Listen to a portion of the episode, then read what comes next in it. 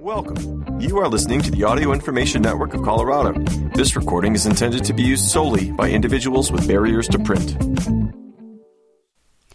Thank you for joining us for the February edition of the Crestone Eagle. My name is Paula Vaughn. We're going to start with this news written by John Rowe. Crestone Food Bank closes its doors for now. The Crestone Food Bank has temporarily ceased operations while volunteers search for a new home for the community resource, which before closing was serving as many as 200 area residents a week. In the meantime, food bank equipment, including freezers, refrigerators, and shelving, is being stored at the Alamosa location of the food bank's parent organization, La Puente. Funds that were donated to the Crestone Food Bank are also being held by La Puente until a new Crestone location can be found. Local concerned citizens are scrambling to fill the void with other food options for needy folks in the area, and there is a concerted effort to get information to everyone about where to turn, at least temporarily. A public service notice in this issue of the Eagle will detail as many options as we can find, and more could be added to the Eagle website as they arise. Facebook will also be an information source, and free computer usage is available at the public library. Folks in dire straits can call any public entity, the Baca Grande Properties Association POA at 719 256 4101, the Crestone Mayor's Office 719 256 4313, Saguache County Outlets 719 655 2231, and La Puente itself 719 589 5909, and hopefully they will be directed toward free food sources. There is already an effort to arrange transportation for people without vehicles to either Alamosa or Saguache. Doubtless many other informal support options will open up as our community develops them. The food bank's search for a new home began in October when the organiz- organization outgrew its location adjacent to the Crestone Mercantile, a space generously donated by grocery store owners Elaine Johnson and Steve McDowell in May 2019. In addition, Elaine and Steve needed the space for their growing grocery business. The food bank was given until year's end to find a new home. In our little town, there are very limited options, so Crestone Food Bank Director Marge Hoglund approached POA manager Jay Walther. Marge and her husband Joe Buckley put enormous time and effort toward obtaining use of POA property, including the former Golf Pro shop space. After spending $2,000 on an asbestos test for the pro shop space and being told that any option the POA had for them would take months to be ready, it became clear that there were no viable options in a reasonable time frame. Marge and Joe reluctantly stepped down from their volunteer positions, allowing for others to try to make the food bank work later on down the line. Marge and Joe have left a legacy that we can all be proud of. They worked tirelessly, usually 25 to 35 hours a week, to build Crestone's food bank into an entity that fed many dozens every week and had the best selection and best quality food of any food bank in the valley. They developed a volunteer staff that is second to none, many of whom still want to be active in whatever form the food bank will take now. Marge and Joe would like it known that they exhausted all possibilities for a new home for the food bank and just could not find one in any time frame that would work. Jay Walter, for his part, says that while he and the POA board understand and appreciate the food bank volunteers' frustration, he believes there can be a solution. The association wants to find a place for the food bank and, in my opinion, should find a home for it, he stated. He believes that if the community comes together and helps the POA, a solution will be found. A special community meeting was called for January 25th for just that purpose. Jay has already reached out to several people, including the folks at La Puente, and is much encouraged by the helpful responses he has received. The Eagle's deadline rendered it too late to publish a report of that meeting, but the Eagle will try to publish it on its website. And in related news, Emergency Food Drive, Baca Grande Library, Fridays. If you are in need of emergency food assistance, the library is holding free Food Fridays from 10 to 4. They also highly encourage people to donate non perishable food in boxes during that time. Please enter through the regular library entrance. This will last for several Fridays. And area food banks. During the time the Crestone Food Bank is closed, area residents are welcome to visit any food bank member of the Food Bank Network of the San Luis Valley. These include the Moffat Food Bank, located at Free Spirit Christian Church, open from 2 to 4 p.m. on Tuesdays. Their phone number is 719 256 5114. The Saguache Food Bank, located at Saguache County Social Services, 605 Christie Avenue, open Mondays through Fridays 8 a.m. to 4 p.m. Their phone number is 719 655 2537. And the Alamosa Food Bank, 513 6th Street, open Monday to Friday from noon to 4 p.m. For further information, please call Annalise Bear at 719 589 4567. And now turning to Baca Grande POA News. POA vows to help food bank reopen soon. This is written by John Rowe. The regularly scheduled BGPOA board meeting was held on Thursday, January 20th at 11 a.m. The meeting was huge by POA standards, with 45 attending physically and another 25 via Zoom.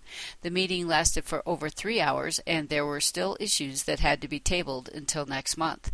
The reason for the size and length of the meeting was due to the Crestone Food Bank shutting its doors. Many comments were taken from the floor detailing what many thought to be the POA's failure to negotiate in good faith to find a new home for the food bank. The commentary was often harshly critical, but polite. People seemed intent on expressing their displeasure, but also were interested in just what the POA and the community at large could do to fill the void and feed the many folks who depend on the food bank for most, if not all, of their food. Much of the audience commentary centered on the POA denying the use of the golf course clubhouse based on the findings of an asbestos test paid for by the food bank. Community manager Jay Walter adamantly denied that friable asbestos levels were safe, and he said that a test paid for by the food bank showed that there were levels of asbestos present and that are in excess of what the EPA considers safe. He also defended claims by the POA's attorney that the asbestos in the building would invite lawsuits. The POA has spent hundreds of thousands of dollars defending the organization from what many people would consider frivolous lawsuits and is embroiled in a few right now. Jay and the board expressed over and over again that they intend on doing everything they can to find a home for the food bank. They emphasize that everyone has the same goal feeding the needy. They will facilitate an effort to reopen the food bank quickly. One community meeting will have taken place by the time the February Crestone Eagle has been printed, and more are in the offing. La Puente, the parent organization for the food bank, said they will make every effort to be at the meetings. Several people commented that they are already getting the word out on alternative ways of feeding our folks doing without, and they'll continue to find alternatives, even if they are only temporary. Several members of the Friends of the Baca Greenbelts were present to state who they are and what function they would like to perform. They got together and formed a group in response to fire mitigation efforts along our creeks.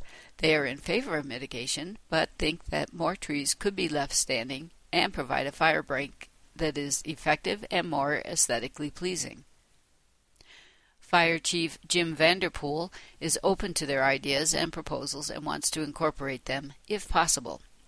The POA survey that came out recently showed that 80% of all responding members are in favor of all POA members on payment plans should be considered to be members in good standing, able to vote, as long as they are current in their payments and not in arrears on their assessments.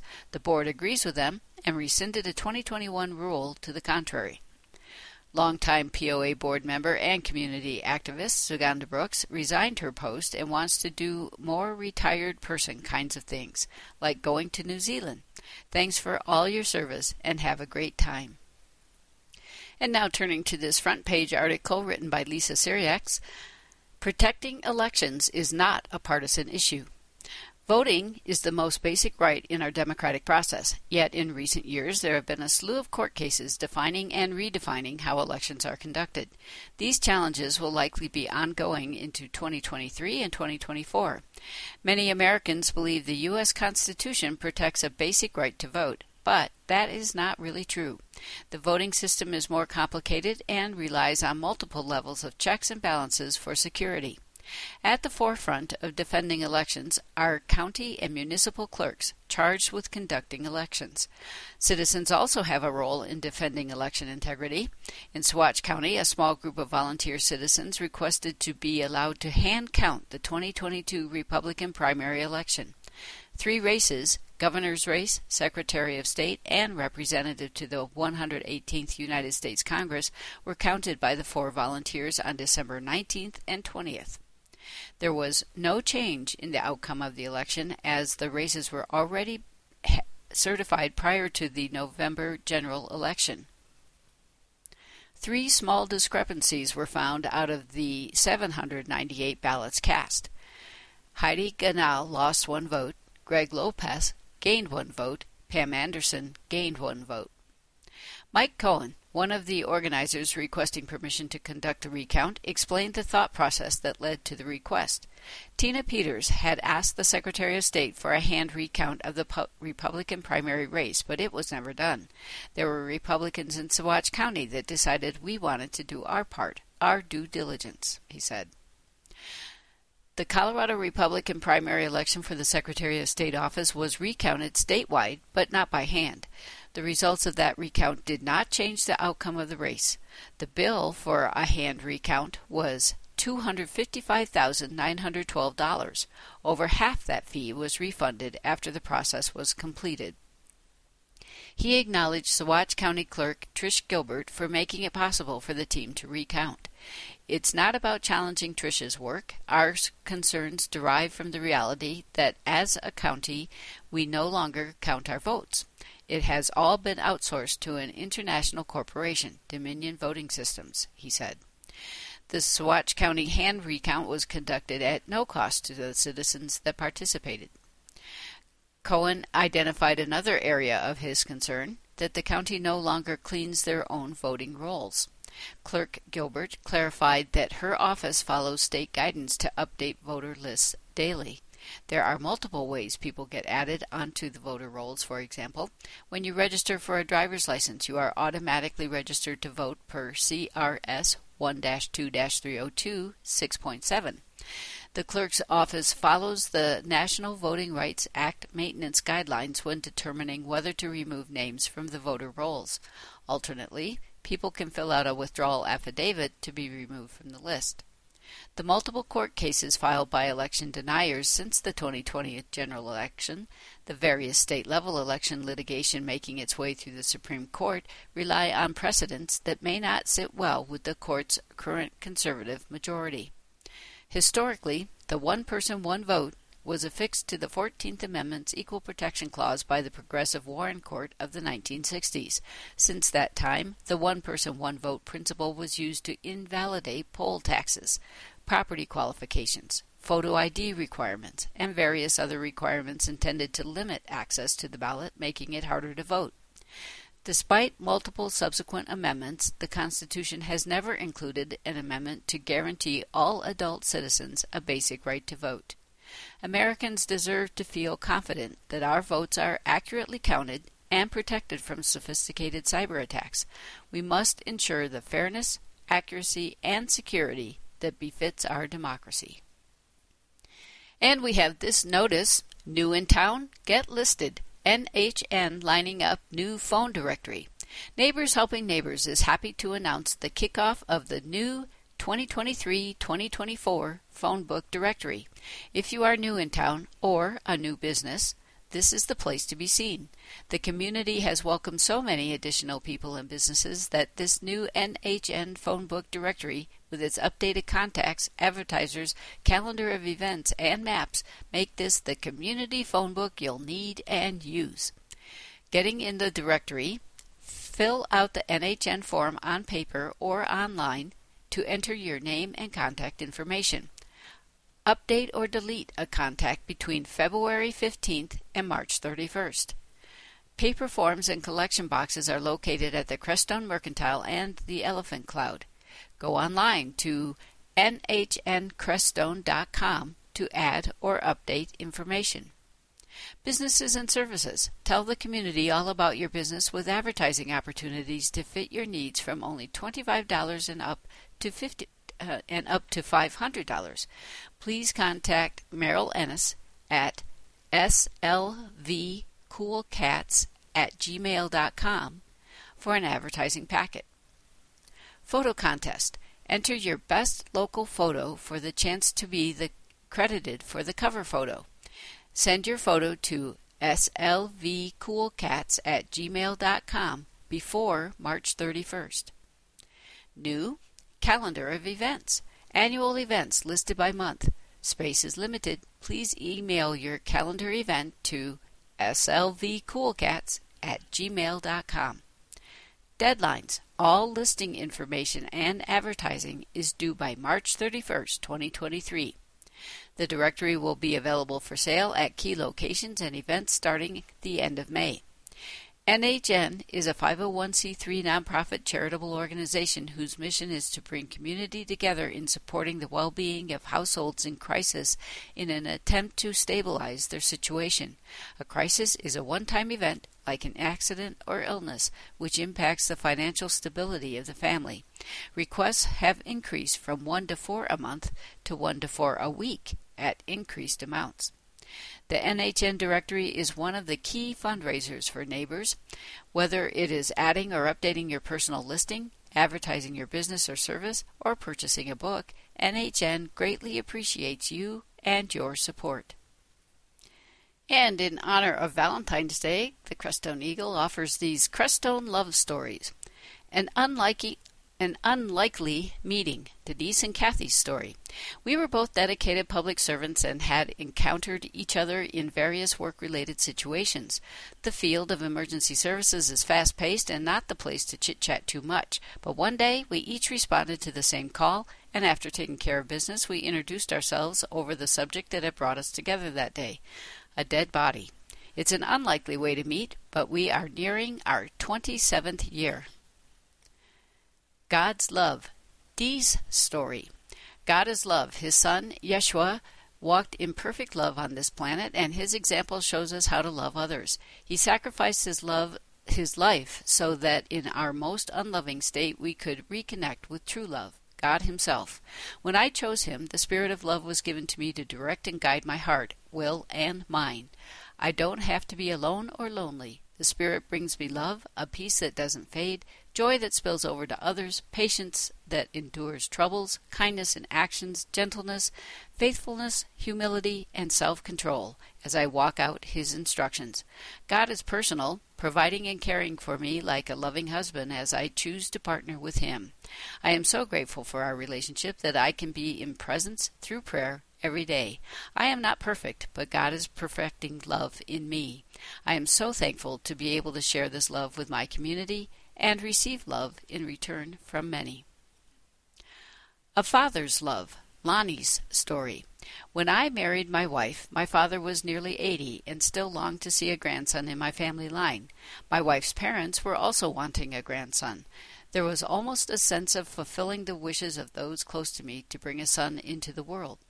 I am the father of daughters, and feel comforted and have happiness being a father and having a larger family. Making a way for a son to come into the world was an equal but different experience to my daughters. It brought a consciousness of love that was beyond just a love for my son. It included love for the whole family in two countries and the fulfillment of a grandfather's dream. Family lines are transcendent of time in the long run, and every son and daughter a blessing. To serve a family and do what we can for others is an act of love. As long as we're going with our grain and are acting out of our true nature, it's an honor to bring about blessings for others as well. Appreciation and Respect Jane and Steve's Story. I've heard a number of Crestone women say that the San Luis Valley is not a good place to find a man. I met Steve at Joyful Journey Hot Springs. He was the therapist on duty when I wandered in, needing a massage. Whenever I came to Crestone, Steve would be there with his massage table set up and ready to go. I had never had anyone woo me with bodywork before. It was quite heavenly. As a self confessed massage junkie and massage therapist myself, how could I resist such a man? Twelve years on, and Steve still gives me the best massages. But seriously, what keeps us wandering through life together as a couple? I think that we both just appreciate one another. Our bond is deep, comfortable, and full of respect and kindness.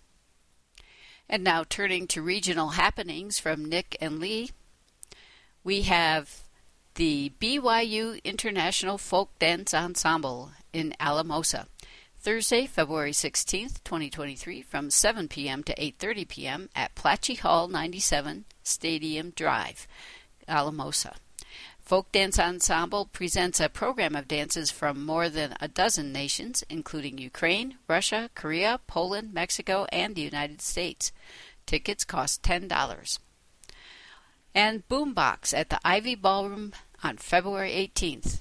Doors open at 8:30 p.m. The show starts at 9 p.m. The Surf Hotel will welcome Boombox back to the Ivy Ballroom. Guests can expect a little house, a little blues, a little funk, a little rock, and a whole lot of soul blast through Boombox. Get your New Year's started off with High Energy Rager on the river in Buena Vista. The tickets are $50. All ages are welcome. The location is Ivy Ballroom at Surf Hotel in Buena Vista. And let's not forget that Mardi Gras is going on. We have Tea Road Brewing Mardi Gras Party Saturday, February 18th. Join your local Cajuns to celebrate the season with a crawfish boil, drink specials, burlesque show, jam circle, contests, and prizes, with more to come. 21 and up only. As for ongoing events, we have game night at Baca Grande Library every Thursday at 3:30 p.m. and Tea Road Brewery offers weekly events. Open mic night Thursdays 6 to 9 p.m. Karaoke night Fridays 6 to 9 p.m. Sunday brunch Sundays from 10:30 a.m. to 1 p.m. Bluegrass night Sundays from 4 to 6 p.m. Poetry and spoken word alternating Mondays 6 to 8 p.m. Sign up starts at 5:30 p.m. and Vinyl night alternating Mondays from 6 to 9 p.m. And now taking a look at the community calendar on sun on Sunday, February 19th, Sufi Dhikr. All welcome to participate with us at the Golden Light Sufi Circle in person or over Zoom. Please email Hamidanur 303 that's H A M I D A N U R 303 at gmail.com or call 719 588 8602. Coming up on Wednesday, February 22nd, come breathe with me and and William Hoffman. Call or text Melina for information and directions. Her number is 719 469 8693. Donations are gratefully accepted. And the Baca Grande Water and Sanitation District is meeting on uh, February 15th at 9 a.m. And speaking of which, they have a call for nominations published in the Crestone Eagle. To whom it may concern, and particularly to the electors of the Baca Grande Water and Sanitation District of Saguache County, Colorado, notice is hereby given that a regular election will be held on Tuesday, May 2nd, 2023, between the hours of 7 a.m. and 7 p.m. At that time, two directors will be elected to serve a four year term. Eligible electors of the district interested in serving on the board of directors may obtain a self nomination and acceptance form from the district designated election official or at the district administrative office. Contact Judy Egbert, DEO 719-580-9357. Email is govpro at outlook.com or by appointment.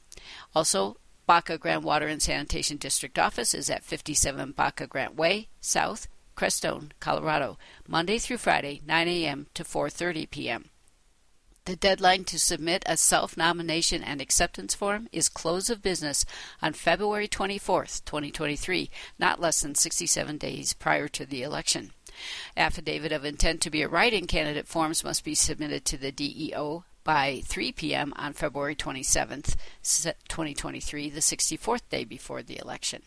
Notice is further given that applications for an absentee ballot shall be filed with a designated election official no later than the close of business on Tuesday preceding the election at 3 p.m., April 25, 2023. All absentee ballots must be returned to the designated election official by 7 p.m. on election day. This is from the Baca Grande Water and Sanitation District, and that is all we have time for. Thank you for joining us for the Crestone Eagle. My name is Paula Vaughn. If you enjoyed this program, please register for our free services at www.aincolorado.org or by calling 303 786 7777.